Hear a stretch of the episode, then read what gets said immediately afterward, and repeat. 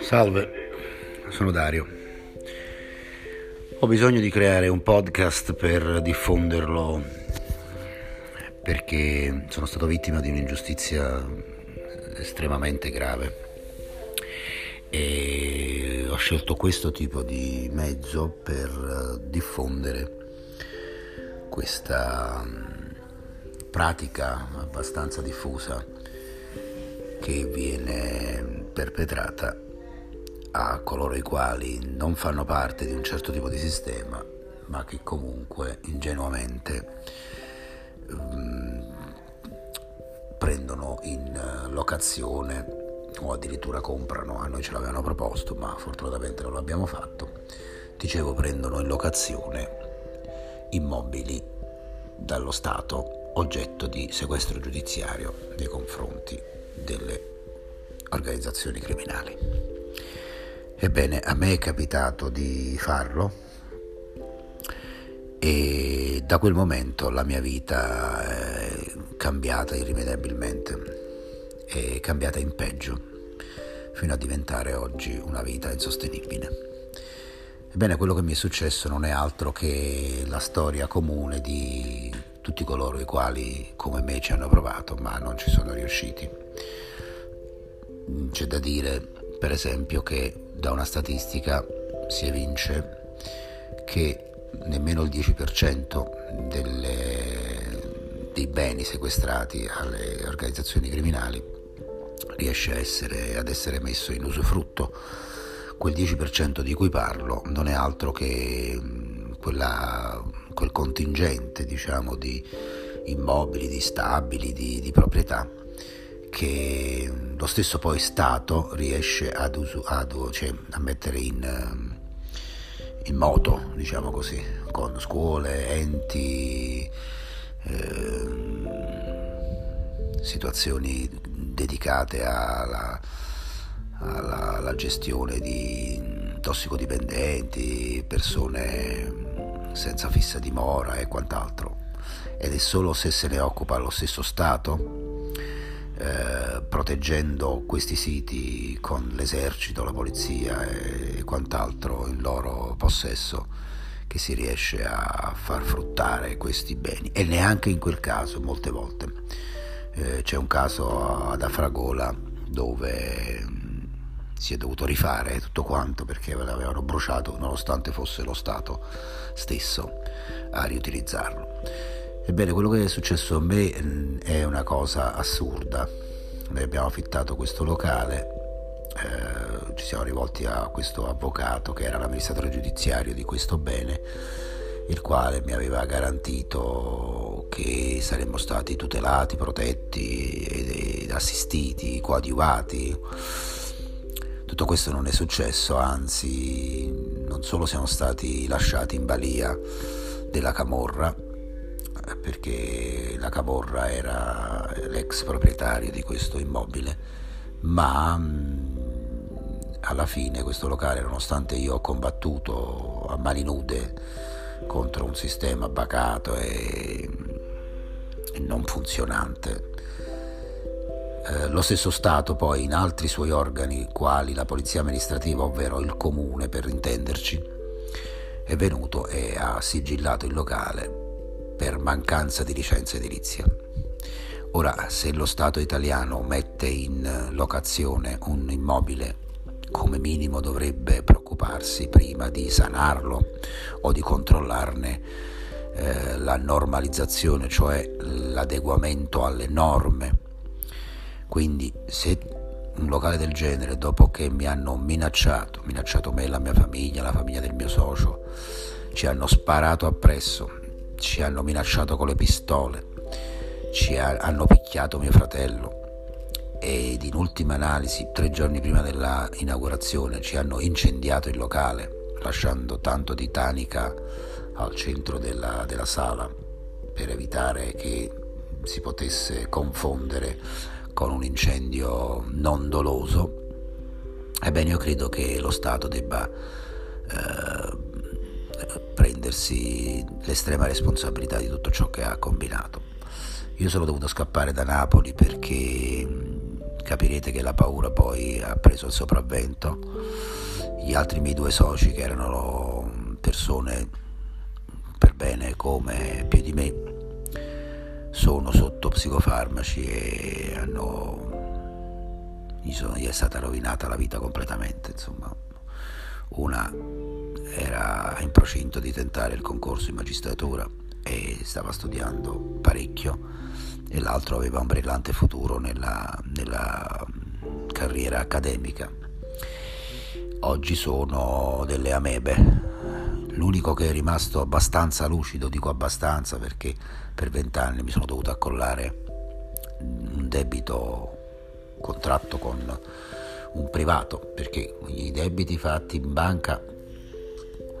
non sono riuscito a, a sanarli per la qualcosa la mia famiglia è stata completamente buttata sul lastrico. Eravamo una famiglia più che dignitosa, avevamo eh, delle, delle proprietà, delle cose che avevamo comprato in 50 anni quasi di attività paterna. E ci occupavamo della trasformazione del poliuretano espanso. Avevamo una piccola azienda che ci permetteva di vivere in modo dignitoso e, e tranquillo. Le banche hanno pignorato tutto perché mio padre, buonanima, era, aveva fatto dei prestiti in banca per darmi questi soldi per fare questa impresa e, e questi soldi sono stati bruciati, letteralmente bruciati da questo incendio appiccato da questi signori. Dunque oggi dopo vent'anni io sono riuscito a chiudere il secondo debito che avevo contratto con l'azienda che ci forniva la, la, le, le, bibite, tutti i tipi di bibite, con il quale si era stipulato un contratto di esclusiva per il quale ci avevano pure erogato qualche milione. E dopo l'incendio chiaramente anche il suo investimento si era volatilizzato per così dire.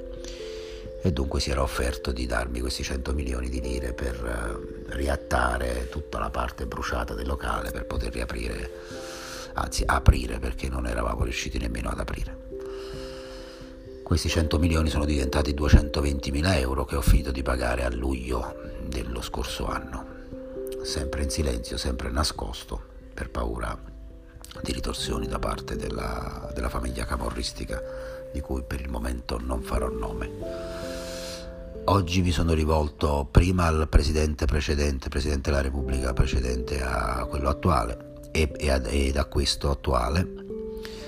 Il precedente indì una inchiesta questo, da parte della DIA, mentre questo non è stato raggiunto nemmeno dalla mia lettera. E questo è un poco mia, il motivo del mio podcast. Certo è che se lo ascolta qualcuno del settore vorrei che mi contattasse perché è veramente assurdo far buttare mezzo miliardo di lire a tre persone e poi sigillare il locale per mancanza di licenze edilizie dopo aver avuto tutte queste vicissitudini che non, sono, che non sono sfociate eh, ne, ne, nella morte di qualcuno per, per casualità perché ripeto ci hanno sparato appresso questi signori ci hanno incendiato ed eravamo andati via dieci minuti prima da quel posto,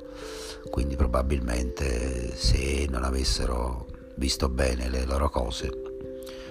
eh, sarei rimasto intrappolato in quel locale e sarei andato bruciato anch'io. Detto questo, oh, il mio podcast ha, questo podcast ha lo scopo di informare chi di dovere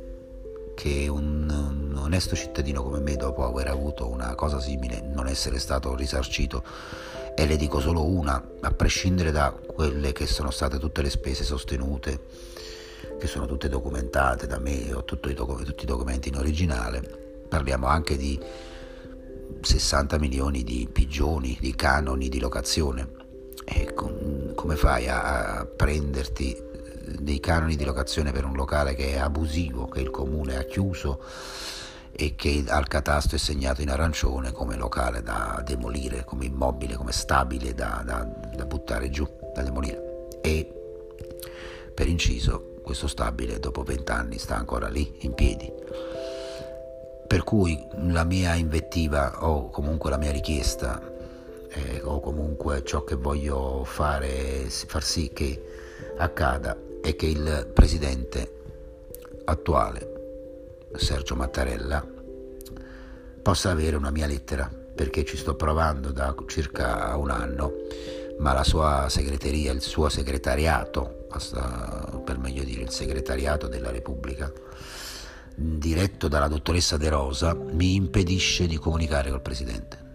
Eh, gli ho spiegato tutti i particolari, ho spiegato in che condizioni ci hanno fatti arrivare e nonostante questo mi, ha, mi hanno mandato una lettera con tanto di intestazione della Presidenza della Repubblica dove non solo mi dicono che non è possibile comunicare con il Presidente perché è molto impegnato, questo ancora prima che cadesse il governo e quant'altro, ma che eh, in una riga diciamo parecchio ironico barra comica mi sconsigliava di suicidarmi, detto in breve, cioè nel senso mi diceva di non fare niente che potesse ledere la mia salute, perché io avevo detto che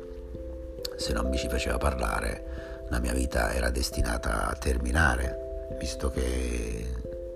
ero in vita per un miracolo, perché ripeto, questi signori quando sparano